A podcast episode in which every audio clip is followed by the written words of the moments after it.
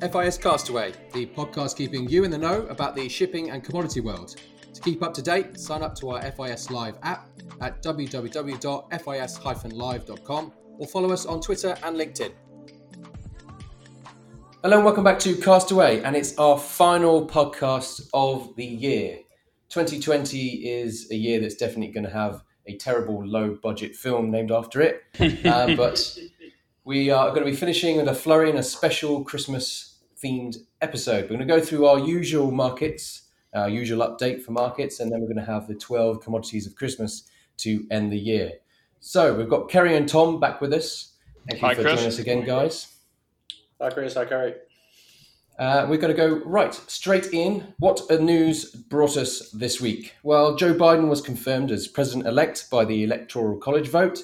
Brexit negotiations were extended again, with no agreement still in sight. EU threatened tech giants with action unless they cleaned up their act. UK unemployment rate rose 4.9% in the three months to October. Germany implemented a tough Christmas lockdown to combat growing virus cases there. A new variant of COVID 19 was discovered and is behind much of the growth of cases in the south of England. Alibaba was fined by the Chinese regulator over past deals as China started to turn tough on tech. Sudan was removed from the US state sponsored terror blacklist. The UK government are drawing up plans to rival Singapore as a major shipping hub with a post Brexit shipping regime. Australia is taking China to the WTO over barley tariffs of 80%. And the US lawmakers are inching closer to uh, an agreement on a further US stimulus package. Right, let's go into our indexes. This is Tuesday the 8th versus Tuesday the 15th. And we start with you, Kerry. What have we seen in the indexes on freight? A pretty big jump. The Cape Size 5 TC average at $13,128. That's up 2,521 or 23.7% week on week. The Panamax 4 TC at uh, $12,079. That is up $1,320 or 12.3% week on week. And Tom, what about the iron ore indexes?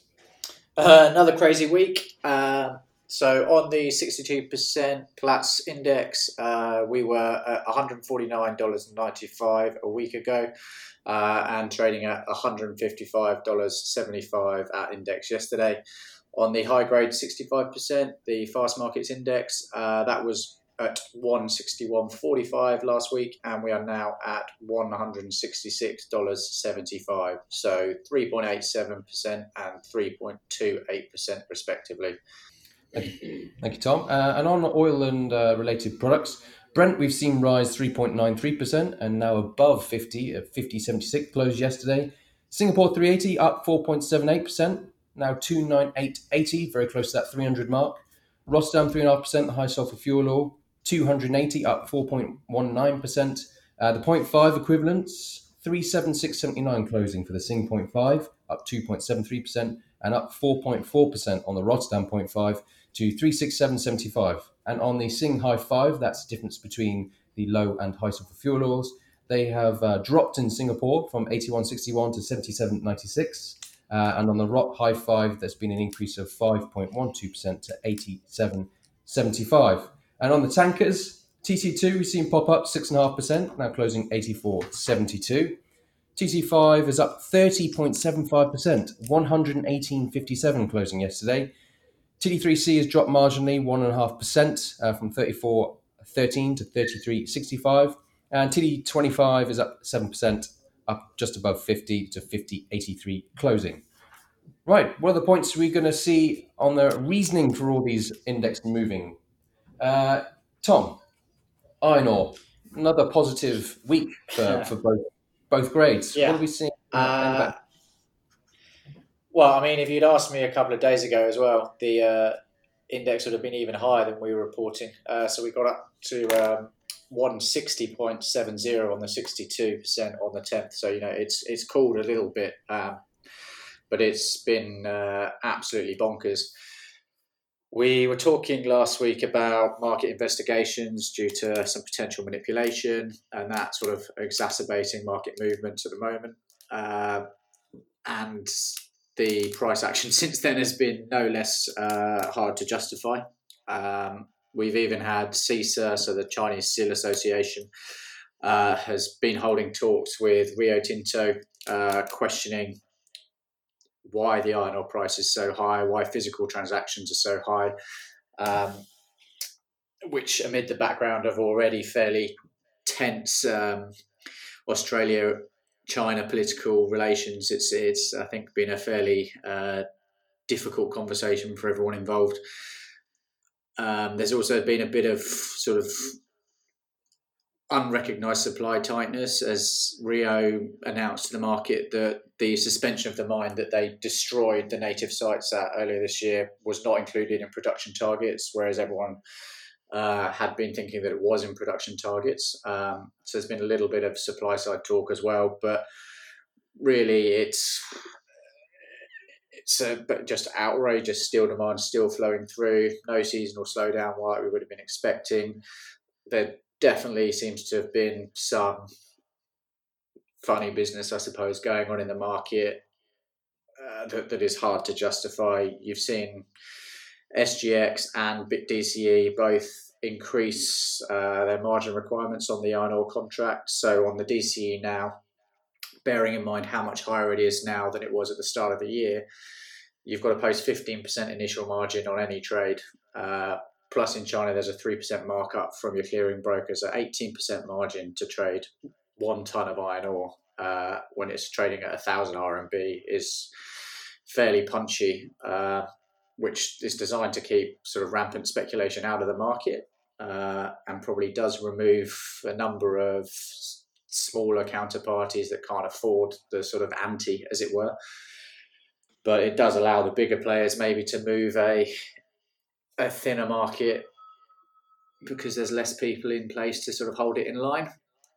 So it's really been an extension of the story we were talking about last week. Just outrageous runaway pricing. Driven, there is some fundamental steel demand there, um, but I think the moves are much much stronger than than anyone would be anticipating uh, at this point of the year. I, I think as well, um, it's worth noting that China uh, will produce a billion tons of crude steel this year, um, which at the start of the decade, uh, Rio Tinto were forecasting would happen in 2025, maybe 2030. And they got laughed at at the time. So it's happened five to 10 years earlier than, than they were anticipating. So, you know, there is a fundamental story of rampant steel steel demand in China. And, and as they import two thirds of the world's seaborne iron ore, it all flows through to the iron ore price. But I don't think anyone was forecasting it being this strong. No, no, indeed. Um, uh, I mean, Tom, just one thing to, to ask, which is, you know, with with the CISA directly now asking the Chinese government effectively to intervene. Um, and saying that, uh, that these prices are too high, that it's only based on speculation. Do you expect further action from the Chinese government at this point? Uh, is that something we should be looking for to try and uh, try and tamp down prices on the futures? It's it's hard to see where they come from on it because it's it's their steel mills that are paying up for it, and their steel mills that are bidding the price up is uh, essentially uh, the the oil majors, uh, oil majors, sorry, the uh, the um, the iron ore miners are just sat there with an offer, uh, and if someone's prepared to pay it, then they'll take the money off their hands. It's but but I, I think you know because you've got that tension in the background. Uh, and, and no one really, you know, so it's a massive game of chicken between China and Australia at the moment. They're both entirely dependent on one another. It's a complete codependency when it comes to iron ore. Um, and they can slap as many tariffs on all these other products as they want, you know, wine, lobster. But if they're paying $170 for iron ore, the budget deficit is being made up elsewhere. So I think, you know, the Aussie government is very happy probably with the situation at the moment. Um, but it's hard to to see where where this goes because it's a straight commercial transaction. Yeah, exactly, and it, and it is just the purest form of supply and demand. Exactly. So you know, if the uh, if yeah, the mills are willing to pay, they they will they will pay it. So um, it's worth noting those steel margins are still in the positive territory as well. So Cool, thank you. Oz. I mean, iron ore has been one of those markets we've watched with uh, kind of amazement as it's gone against all the other commodities and the, the reaction to COVID 19. And the uh, end of year is no different. But let's move on swiftly to freight. Kerry, what have we seen this week? Christmas has come early indeed for the Cape ship owners. Um, Capesize rates have surged by nearly 24% in the last week, and in a very, very unusual turn of events, this is actually being driven by the C3, that's the Brazil China route. Uh, there were rumors of $14 being paid uh, per metric ton for that uh, for end Jan dates yesterday, and some saying that nearly 15 was paid for mid Jan dates. What makes this so odd is that seasonally we rarely see a large bounce in January on the C3 route. So, in fact, seasonally it's one of the weakest times of the year usually in January for the Cape market. So, until we see a little more evidence to back that up, and by that I mean I'd like to see some some printed numbers showing what kind of surge we're seeing in iron ore exports from Brazil at the moment. Um, I don't think I, I would quite be betting the house that this would last for very many weeks. But uh, you know what is certain though is that tonnage for prompter dates remains tight um, in both uh, terms of ballasters headed for Brazil, but also uh, tight in the North Atlantic as well, with healthy inquiry levels there.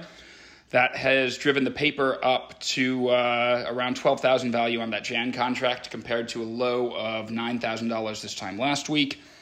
Well, if you look at the deferred, the Cal 21 moved up from 13,250 to 14,000 during the week.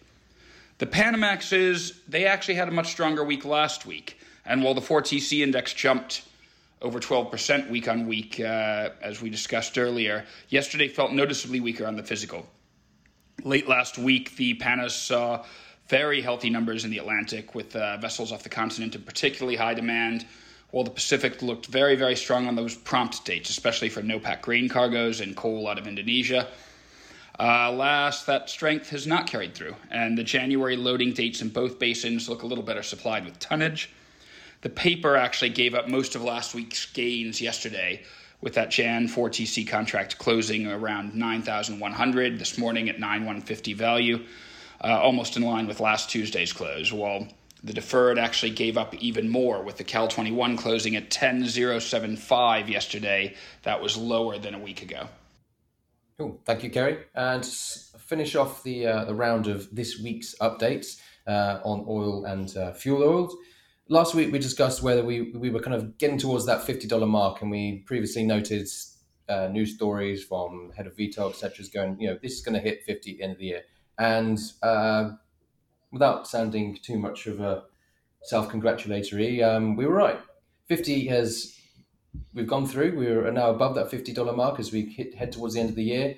Um, we did see a bit of that fall back um, in the week because OPEC released their monthly report, which did seem kind of quite bearish on, on some of the points that it was it was highlighting, especially in terms of the overall OPEC output, which rose 710,000 barrels per day in November uh, to 25.11 million barrels per day, and a lot of this was behind uh, the restarting of Libyan production uh, after their ceasefire, had a three three way civil war, civil uh, huge problems in there in terms of actually getting any of the oil out. But they have now had a somewhat of a period of being able to produce, and that has pushed OPEC production up. There's other talks uh, on Jan 4th in Algeria for OPEC Plus. Uh, they obviously had previously announced their 500,000 barrel cut to their cuts, so they will be increasing the, the production, uh, and they will have that meeting again 4th of Jan. So that's something definitely to keep an eye out for. In terms of fuel, it has taken a, a similar course to what we've seen on crude. High sulfur fuel oil prices have moved up around 10 bucks week on week, and the 0.5 uh, nearly 20 bucks. High fives have been creeping up slowly. Um, we've been up around three bucks, uh, and we're comfortably in those 80s territories. Remember, what was it? it? Must have been three weeks or so ago. We were going. This is now got a full handle on some of these high fives, and it was you're almost getting towards those parities. All these people who've had scrubbers yeah. looking at things, going, that's not the kind of difference in fuel that we thought we were going to have. But we have been slowly increasing again. We're in those 80s. Uh, a lot of this has been probably more from the weakness of a high sulfur fuel oil crack than anything particularly exciting that's happening on the 0.5. Uh, also, in terms of the gas oil stuff, the FOGOs, they've been falling off as well across the week. Uh, only a, a, small amount, but it does seem that we are getting back into the normality for demand for gas oils and things rather than the 0.5 necessarily doing anything, although that itself is, is started to come back. Uh, we had news stories this week of uh, bunker demand in Singapore uh, jumping to 50 million metric tons, possibly uh, in the first three months uh, after a 4.6% jump in sales in November. So it seems that although we're we're not seeing incredible things happening on the 0.5%, that return to to uh, normal demand, especially in a big shipping hub like Singapore, gives a kind of uh, more general view of what's happening worldwide as shipping comes back to normal. So, guys, anything left in terms of any other points before we move on to our special end of the year? Uh, let's move on. I'm excited to hear you sing. right. So let's move on to our final feature of this year the 12 commodities of Christmas. And our first Christmas commodity is dry FFA. Kerry. Well, it's become a cliche over the years to label the Cape size 5TC average a roller coaster, inured as we all are to a market which can shift up to 25% in a week without anyone blinking too much. However, even for a market so volatile, this has been one of the most extreme years on record, with an annualized 30 day historical volatility of over 122% this year. Uh, that volatility drove healthy growth in the Cape size FFA market, with future volumes up 9% year on year and overall dry FFA plus options volumes jumping by 16%. The growth was led by physical operators and trade houses this year, again highlighting that need to hedge physical exposure in such a volatile market. The Cape 5TC average opened the year with a fairly sharp downward trajectory, something not unusual for the big ships, which always face a seasonally weak Q1. Needless to say, as COVID fears spread towards the end of Jan, that seasonal weakness turned into a complete rout, especially as China moved into lockdown. Rates neared $2,000 on the 5TC average in February, and while the market saw a brief bounce in late April as China emerged from lockdown, the global spread of the virus, paired with slower than expected Q2 iron ore exports from Brazil, sent rates down to the low of 2020 in May. That was $1,992 only on the Cape 5TC average. However, in June, an unexpected problem emerged as the global COVID quarantine rules caused extensive congestion and huge delays for crew changeovers, just as Brazil upped their iron ore exports surging those time charter average rates to uh, nearly $34,000. Rates declined a bit again in late Q3, only to see another surge in October against a further increase in Brazilian exports and a deep shortage of ballasters, with very few owners having bet on another surge in exports. Uh, this drove rates up to a peak of 34,896 in late October. That was the 2020 high before beginning the sharp decline that continued right up until a week ago, accelerated by weakness in Australian coal exports, something we can discuss when we touch on coking coal. The Panamax has also faced a mixed year, with weakness on the big ships driving a very poor Q1, as the 4 TC average hit a five year low of 3,345 in February. A surge in grain shipments helped to turn things around by Q3, which saw a gradual climb up to that 2020 peak of $15,079 in mid August.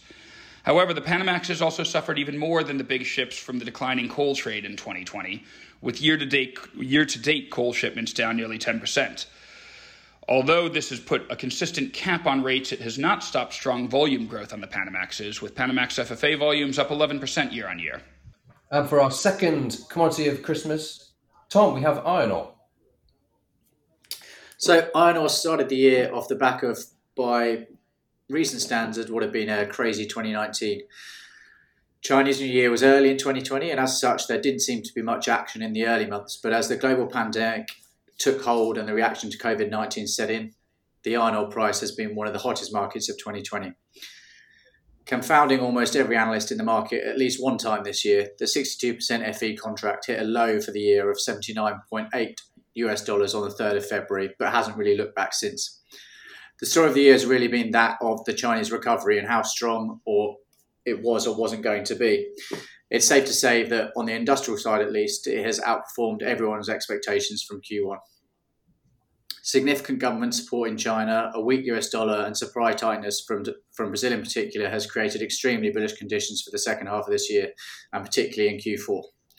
The ramp up over the last few weeks, the near $40 move from the start of November to highs of $160.7 on the 11th of December, has led the Chinese government to investigate market manipulation on the Dalian. And just this week, they've started conversations amidst the background of already elevated political tensions with Australia with Rio Tinto, one of the main producers, as to why the price is so high and what can be done in future to control it moving forward. In summary, a crazy year, far crazier than possibly the previous one, which included a dam collapse in Brazil. And at one point in the year, when SGX were calling iron ore the new safe haven asset, we laughed. It seemed silly at the time, but now anyone that was long Rio HP, uh, BHP or FMG is laughing all the way to the bank. Thank you, Tom. We're going back to Kerry for our third commodity of Christmas coal. Well, coking coal is one of the very few bulk commodities uh, that we look at, which began the year higher than it ended. It nevertheless experienced a hugely volatile ride and saw exchange traded futures grow by an incredible 63% during the year. A particular favorite as a complementary product amongst iron ore traders, freight traders, and thermal coal traders the surge of interest this year was driven by over 50 counterparties involved in OTC exchange traded futures, with more than 16 million tons cleared via SGX. Although it's the market that can supposedly only go up with a limited supply of high quality met coal and forecast growth in steel industry likely to continue, it ran into just one problem China. Usually seen as the savior of the dry bulk markets, the PRC this year has seen a political spat develop with Australia which has turned into an all out trade war, uh, with the sole exception of iron ore. I'll bracket right there. We began the year with an index of 139 FOB Australia, seasonally low following poor economic performance in the second half of 2019 from India and other emerging markets in Asia. Despite the COVID concerns emanating from Asia, we quickly saw some strong moves up, with March paper trading up to 170 and the index breaking 161. Despite demand concerns, with close to 4 billion tons of combined coal capacity in China, a lockdown there was potentially more damaging to supply than demand. As the disease spread, however, with the attendant global economic slowdown and continued production in the majority of coal producing regions, with Australia being the number one producer of coking coal for export, Q2 was a one way ticket for the market, with the index eventually testing $100 in June. Q3 showed signs of optimism, with the forward curve repeatedly catching a bid, especially as the world was in full on iron ore bull mode. The index rallied back to 140 on speculative buying, and Q1 futures even broke 160. However, then the China import quota was suddenly reached early, and this became a blanket, blanket ban on Australian imports and has sent the market spiraling back to $100 levels, even briefly trading below this on the deck futures. $97 was actually the low there. In the midst of this, October saw a record month on futures in terms of volumes with over 2 million tons clearing. Forever optimistic, the forward curve is posed in a nice contango right now. Despite the index only treading water above $100, Q2 today traded 145.5, and the second half is up at $153. So the market believes it is just a question of when, not if, that import ban will be lifted. And for our fourth commodity of Christmas, back to Tom on steel. Steel this year, you would think, would be all about China. And in most respects, this is absolutely true. China is on target to produce 1 billion tonnes of crude steel this year, five to 10 years ahead of the forecast that got laughed at by Rio almost 10 years ago. Amidst record steel production, China has also become a net steel importer for the first time in 11 years, and this serves to highlight the aggressive steel demand that China has seen as they recovered from their COVID 19 struggles of Q1. Amidst China's surging demand, global steel demand for the year is, is expected to be down 2.4% year on year, revised up from 6.4% at the end of Q3. That reduction is served principally by a 15% reduction in the US and 15% in Europe, and as just mentioned, an 8% rise in China. The price reflection, uh, sorry, the price action throughout the year has reflected this roller coaster ride, and the SHFE rebar contract has hit lows of 3,298 RMB a ton in April and has rallied all the way up to 4,258 RMB at the end of November. Interestingly, despite a huge fall in US demand, as mentioned earlier, the price action on the US HRC has painted a very different picture to that of almost every other commodity this year. The lows of the year were hit in August as opposed to Q1. And as the US economy really grappled with an out of control virus with significant manufacturing shutdowns having a massive impact on steel demand. However, whilst consumer spending in the service economy at this time is completely reeling, there's been a huge global effort to get the world's manufacturing back in action. And this has remained in place even as service sectors in the Western world have been plunged back in and out of lockdowns. So, whilst a point of note on the US side worth flagging, as with most other sectors, the story has really been all about China and their insatiable demand for steel. And for our fifth commodity of Christmas, we're going to myself on oil, crude. Uh, 2020 began to look like an explosive year. Uh, we had all those tensions in the Middle East, which sent prices above the uh, $70 mark for, for Brent on the front month, uh, and increased concern throughout the market of the stability of this region, especially as it's such a key oil and uh, shipping uh, region. All those tensions around the Strait of Hormuz, all those problems that we had. There was also the issue of the President of the United States Twitter feed. Um, and any news coming out of programs in the Middle East, it, it was just everyone was sitting there waiting for the potential for skyrocketing, skyrocketing prices um, and just a match to be thrown into to that tinderbox. But despite the, the, the, coronavirus becoming a thing at the start of the year, it didn't impact oil markets until March. Uh, but in February, the increasing number of cases and the virus outside of China was starting to cause real concern about the extent that it could actually you know, disrupt uh, especially for the demand side on things. But that moment came in March, and March is when we saw that huge drop off. We, we had Brent collapsing from over 51 to nearly $21. And if you thought that we were over 70 at the start of the year, that was a huge movement. I think was the largest drop in 125 years of OPEC's history on, on all those prices. So that was the moment that we saw that collapse. We had the news of numerous oil US oil companies filing for bankruptcy. We had calls for US government to get involved, uh, but nothing held back that slide, and the entire globe, uh, you know, as, as the entire globe went into uh, their lockdowns. April did not ha- have any better. It was not a better month for, for, for crude.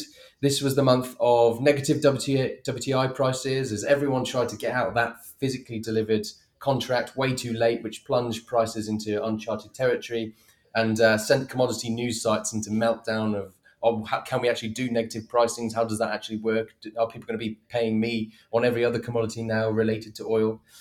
May was the point of turnaround, and we started to see prices increasing again. With China seemingly sort itself out in terms of the virus, get things back to normal, we saw increasing demand from them. Lockdown measures around the globe and relaxing of OPEC, uh, floating the, the, the latest extension to their, their cut agreement that really helped that slow recovery of crude, and that was a trend which we saw for much of the rest of the year. With OPEC Plus set to discuss short extension of its current OPEC cuts, um, you know we had all those people of when they're going to be doing it to, and uh, and everything else. We're still effectively in those cuts now, but since that point, we have had a, a bumpy ride back towards the uh, fifty dollar mark, which you mentioned at the start of this week's podcast. OPEC have been trying their absolute best to put out news stories to, to support things and talk about further cuts, even though it's a cut to a cut, and then it gets very, very confusing on things which they're talking about. But a lot of the ground which they lose has been when it's been reported the figures of actual production, especially with Libya coming back in or Iraq, which has been a, a bad example of sticking to the actual production cuts they committed to. In summary, this has been a, a a topsy turvy year for, for oil that's been characterized mainly by the huge collapse that we saw in, in March and a slow recovery afterwards. Uh, demand has mainly come back from China and recovered and really helped things uh, move up those off the floor where we were in March. But looking forward, we need to keep an eye on those countries which are producing more, those Libyas, the potential for the US uh, with Iran if they agree to a new nuclear deal, will they be able to export more again? So that's where we are, but a fragile balance in the market for the crudes going into 2021. For the sixth commodity of Christmas, we have fuel. Again, the big story at the start of the year was the introduction of IMO 2020. We had that long lead up, all those meetings, all the news stories and speculation about what was going to happen with the reg- legislation. We had the new 0.5% contracts listed.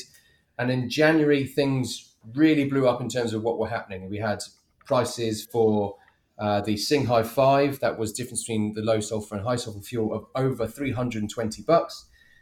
And we also had huge problems with the disjointed nature between futures and physical because of big physical premiums to actually get that new fuel. Something like 100 bucks, 75 to 100 bucks we were seeing on that. We had a situation of positive Sing Fogos with 0.5% pricing above gas oil at the start of the year. And to put that in context, in January, very low sulfur fuel prices were 600 bucks higher a ton in a heavily backwardated curve. But across Q1, we definitely saw these prices fall off. Of course, it's dragged down by what we've discussed on crude and that huge drop that we saw in March. We also got some of those supply problems being resolved as we got into the year, people getting used to those operations uh, and the implementation of IMO 2020 and all that hype, all that hot air kind of blew out the market. And we dropped from 600 bucks at the start of the year to nearly 200 by the end of March that some 60% of fuel's value was wiped out in three months. And the Hi-5 itself collapsed from 320 bucks to under 100 in the same period. Another mark of the, you know, the problems of the 0.5% were being solved, but also that all this speculation, oh, we're going to be a thousand bucks difference between the fuels and was just never actually came about. The high sulfur fuel oil was one of the big predictions to be a, a loser of the year of 2020, and it's been quite the opposite they thought that with overproduction, it's not needed for so much in terms of shipping that just the whole market would be a wash of this high sulfur fuel oil. Uh, fuel oil. But we've seen it great demand, especially for power production. Saudi Arabia, we talked about that news stories, I think, for a couple of weeks in the middle of the year. So it's been completely opposite. And you've seen that from what has happened in its crack market, the high sulfur crack market, which was minus 27 at the start of the year, around those levels, and it's moved up closer to flat we're nearly we're minus five mid year, and we got into the minus twos at one point uh, this year as well. So that's been a real strength in terms of the fuel oil markets this year. But for most products, it has followed a similar pattern to crude, where we were fairly decent high levels at the start of the year, collapsing in March and April, and since then it's been a very tumultuous and slow recovery. For our seventh commodity of the week, we have special guest Brandon from our tanker desk. Brandon, what have we seen this year on tankers? Yeah, so tankers have seen a real roller coaster of a year. I mean, throughout the year, we've seen multi year highs as well as multi year lows. Like you were saying on the fuel oil, obviously, the start of the year brought IMO 2020 and the 0.5 sulfur fuel oil usage, which is obviously going to eat into owners' costs as they had to install scrubbing devices to change the fuel type, etc.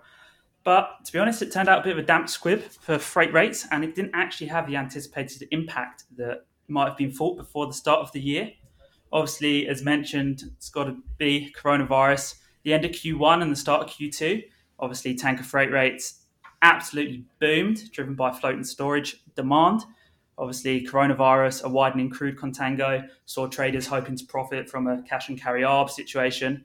And then this continued with further fun and games with obviously the negative WTI prices and the filling Cushing inventories, which you mentioned, which brought a nice boost to tanker rates, but it was short lived. We'll get onto that in a minute.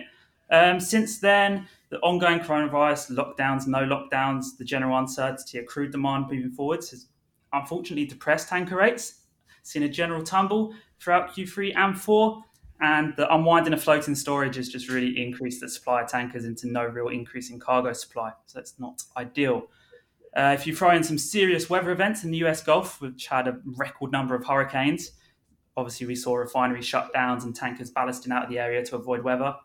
A web of geopolitics, like you mentioned, between US and Iran and Venezuela and blacklists, uh, rebel, re- rebel missile strikes and attacks in the Red Sea. Just this Monday, we saw an attack on a product tanker, BW Rhine. Uh, a surge in pirate activity in West Africa as the weather improves, so they uh, take their chances. But we also saw pirate activity close to home. Uh, the Isle of Wight in October, we saw some stowaways on the Nave Andromeda, and that was a bit interesting. I think it was a Sunday evening. It all kind of kicked off in the Isle of Wight.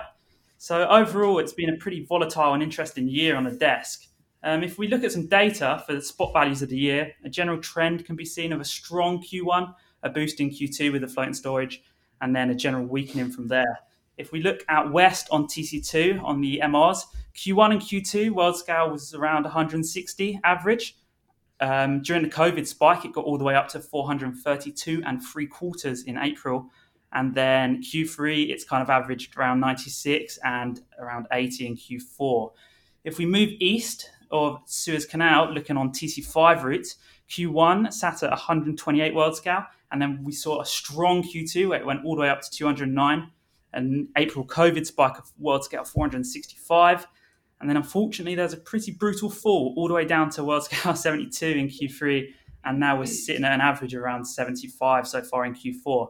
Um, of notable interest on TC5, December's actually been quite good for owners as LR1 rates have hit a six month high, which has been driven by strong Chinese product exports. Um, if we go to the dirty side, the number one wet freight route, TD3 on the uh, VLs. As far as spot, Q1 and Q2 were both pretty much similar at World Scale 90. And then once again, they saw a pretty brutal fall down to 35 in Q3. And actually, they broke the floor of World Scale 30 for the first time in five years, getting to a low of 24 and three quarters, uh, driven by tankers coming off floating storage, obviously causing a huge supply and demand imbalance.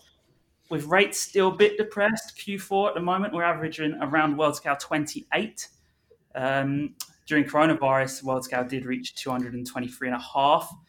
Um, but as I mentioned earlier, this was quite short lived as it actually fell 60% to World Scale 88 in just six days. And then we saw another small spike in rates when WTI went negative in April, but it fell down pretty quickly after that. Um, if you look at earnings on the VLs, these spiked at around 300,000 a day, which is a ridiculous number. And the recent low we've seen is about 6,000, and currently we sit at about 12. So it's pretty down, unfortunately. Um, yeah, an interesting year. I don't really want to end on a bad note, but we're seeing a relatively strong finish actually as dra- rates have been dragged along the bottoms, there's only room to grow. Um, we've seen further dated activity on the curve, especially on TD3 with Cal 22, 23, and 24 trading in pretty good volumes. So, this further dated activity, an increase in volumes, and some new players coming to the market, we are, we're pretty hopeful for the new year on the desk. So sums up tankers for the year. Thank you, Brandon, for that uh, tanker update. And we come to the eighth commodity of Christmas, which is soybeans and John B's favourite. Kerry, you're going to update us on this. well, one of the many areas people are sometimes surprised to hear we cover at FIS are grains. And uh, this year we've had a particular focus on an exciting new contract the CME FOB Santos Brazilian Soybean Futures. This contract only launched for trading on the 21st of September, but has already attracted a fair amount of attention. It's a cash settled futures contract which trades basis a premium to its U.S. counterpart, expressed in U.S. dollars per bushel. Eight contracts are currently listed, with busiest by far being the July 2021 contract. Since the launch, that July contract has been on a bit of a roller coaster ride. It's moved from a premium of 85 cents a bushel all the way up to $1.10, driven in part by lack of rains in Brazil as the planting season started. This came against the backdrop of U.S. soybeans hitting a four year high in November against strong demand for feed from a recovering Chinese hog population. That's as the swine flu epidemic faded there. With the planting season almost finished, the premiums are easing back off a touch to trade $1.02 per bushel on the July contract, but it's certainly a contract to watch as it gains a bit more traction with traders. And over to our ninth commodity of Christmas, back to you, Tom, on cobalt. So, shameless plug on this one. Uh, on the 14th of DEC, uh, CME launched a new cobalt contract, uh, and FIS has been working in and around the battery metal space for the last two years and has developed significant interest for companies exposed to the fast growing battery metal space and the price risk that comes with that. The contract is an in warehouse Rotterdam standard grade cobalt, and FIS is now offering its expert broking services in this space. Recent years have highlighted the price volatility in the cobalt market, with highs of $45 a pound in 2018 and the market trading as low as $12 a pound mid 2019. With prices trading around $15 a pound now, the events of 2020 and the demand for a cleaner future and the build back better mantras of a number of major world powers have brought the EV horizons forward a number of years. As such, the cobalt space we anticipate becoming very active a significant fresh demand comes into the space and we move from a net surplus of around 6,000 metric tons a year to a supply deficit in 2023. And to our 10th commodity of Christmas, fertilizers. So the fertilizer market seemed to follow the rest of the world lower in the wake of COVID 19, despite resilience of most agricultural markets. Uh, the first half of the year saw prices peak in March around the $270 per metric ton level, for origin markets in international urea before sliding to lows in May of 210 per metric ton or and less for the FOB AG Europe urea. Despite trading largely on its own fundamentals, NOLA urea followed the same peak and trough throughout the first half of the year. As we enter Q3, a typically quiet period for the year, the international market was driven by Indian buying activity more so than in typical years. Back to uh, back to back uh, purchasing in tenders, quick succession drove a significant price rally in both physical and derivatives market globally from the lows in May. Prices quickly pushed back to 280 for the AG Egypt between June and August, uh, before sliding throughout September to October. Further Indian appetite emerged in November, uh, sparking a light under buying activity in Europe as traders scrambled to cover previous shorts uh, with concerns of a tightness into Q1, and prices rebounded once more. As we enter the final days of Q4, we seem to be seeing a correction of prices and determination of levels uh, into the new year.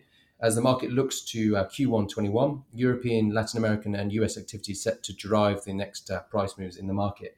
Phosphate prices uh, were also an interesting story throughout uh, 2020, with as most fertilizer prices, phosphates also drifted lower into the end of May, but unlike urea, haven't looked back since. Prices have been steady increase throughout second half of the year on strong fundamentals, further spurred on by the US DOC imposing preliminary uh, countervailing duties on Moroccan and Russian phosphate imports into the US. As we near the end of the year, both NOLA DAP values and Brazil MAP values are both quickly approaching the $400 mark on physical and futures markets. Uh, on CME futures, market volumes have been down slightly, around uh, 6% year on year. However, the market has seen some near record monthly volumes throughout.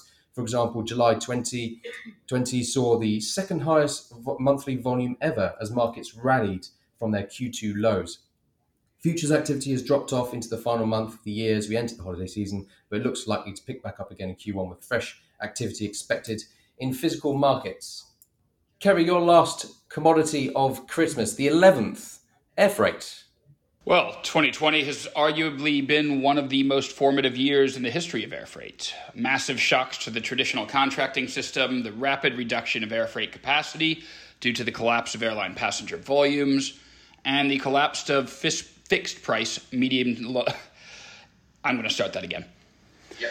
Well, 2020 has arguably been one of the most formative years in the history of air freight. Massive shocks to the traditional contracting system, the rapid reduction of air freight capacity due to the collapse of airline passenger volumes, and the collapse of fixed price medium long term contracts throughout the market has seen huge shifts in how many in the market view pricing and risk management when you take into consideration this widespread failure of the physical contracting system, the huge accrued airline debts, uh, IATA estimates $550 billion by year end, with 120 billion in new debt just this year.